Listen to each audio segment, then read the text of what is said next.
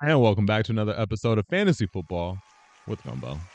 My name is Jah, and I am here today to talk about one of my favorite wide receivers who's been struggling this year. Uh, still one of my favorites, and that's Tee Higgins, wide receiver two for the Cincinnati Bengals. Um, the reason I want to talk about Tee Higgins today is because he is fresh off a bye. He has a game tomorrow, and he's been struggling this year so far with a rib fracture. And so the Bengals offense, I mean, it hasn't looked great. The team is about 500 so far into the season.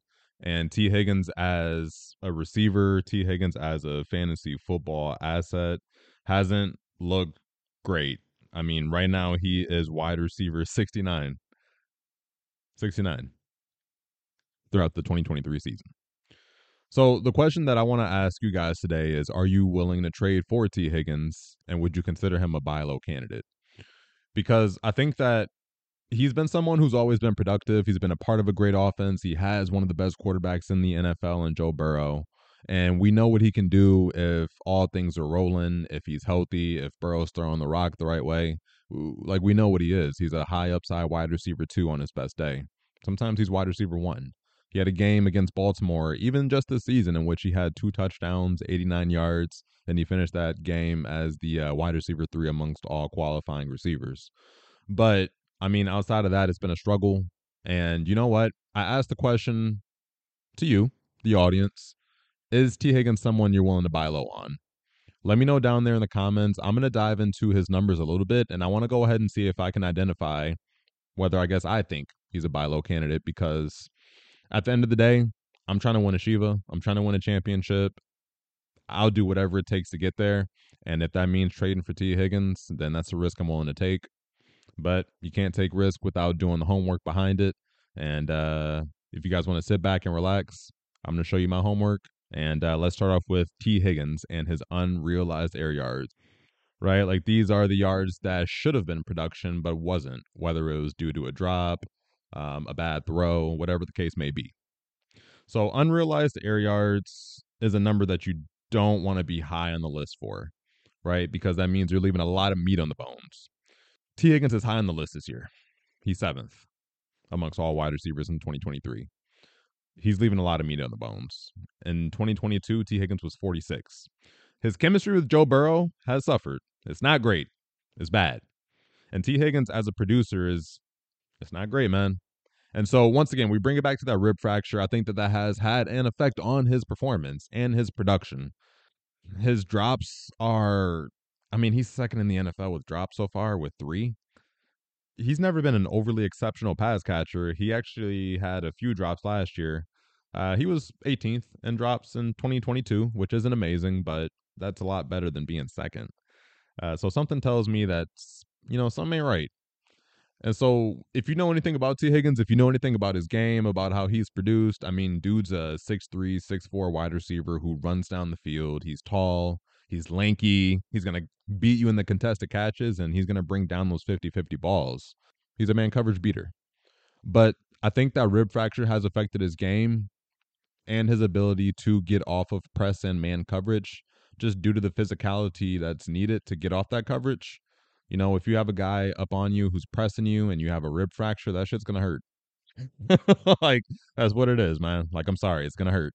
You got a dude like digging into your chest, you know, fucking however many times a drive, and ultimately you got to fight through physicality to beat man coverage so you can get behind a guy. And I think that because of his rib injury, he's suffered in that department. Uh, if you look at Tee Higgins' production premium in 2022, it was damn good. If y'all don't follow Player Profiler, you should. Uh, but essentially, production premium is a statistic. It basically just compares their efficiency. Uh, for receivers, it compares their efficiency in catches and targets, and it compares it to the rest of the league average. Right? So it's basically kind of like a plus minus if you guys watch NBA. Uh, T was 20th in his plus minus and his production premium back in 2022. 20 is good. You want to be high on that list. But in 2023, my boy Tee Higgins is 93rd. He's 93rd. There's 32 wide receiver ones in the NFL, and there's another 32 wide receiver twos, right? 64. Wide receiver threes, there's 32 wide receiver threes. Maybe not in production, but by and label. Um, and Tee Higgins is performing like one of the worst wide receiver threes in the NFL in terms of his overall plus minus. Now, I think his injury is somewhat to blame, but I can't put it all on Tee Higgins because his guy Joe Burrow has not looked great either. Right? Like Joe Burrow is a guy who's played super fucking well throughout his career. Like he's somebody who has a super, super high upside. He's elite when he's healthy and when he's right. Um, in 2022, he served Tee Higgins' game really well. Uh, Joe Burrow was second in man completion rate last year.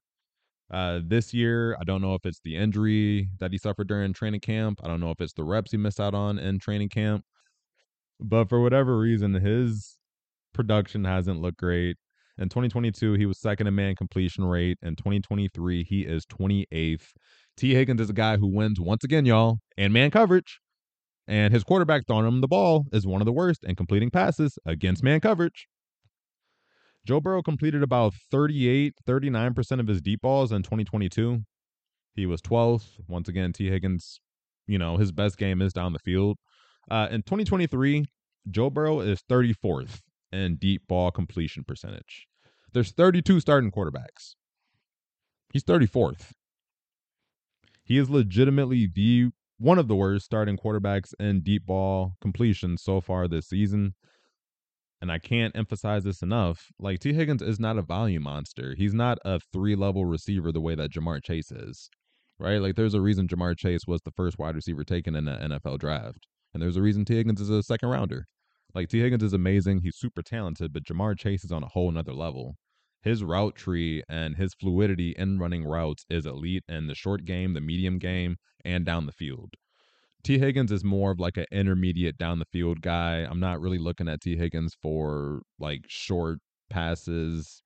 Maybe he can run a slant here and there, uh, but primarily he's a guy that I want to stretch.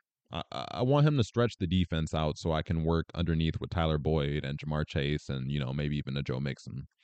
Uh, but ultimately, I mean, Joe Burrow has not looked great down the field. I think Joe Burrow's averaging around five to six yards per completion, which is really, really low for a quarterback. Um, and despite and despite those stats, I mean, Burrow's protection is still elite. Joe Burrow actually has he has the best protection rate in the NFL. The dude has all the time in the world to throw the ball.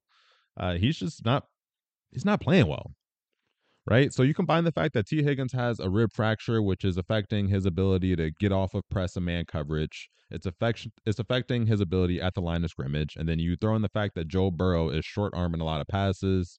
Um, he might be getting into a groove, and we'll you know have to see how he does in the second half of the NFL season. But his game ain't all the way all the way there, and his deep ball has suffered the most right? And so, all in all, I mean, I think Tee Higgins has some potential. You would hope that after four weeks of him dealing with that rib fracture, that he would probably be on the mend, right? Like he's coming out of the bye week. I think he was hurt for three of the games before. He missed one of those three games. Dude's been dealing with this for the, at least the last month. And so right now he's as healthy as he's going to be.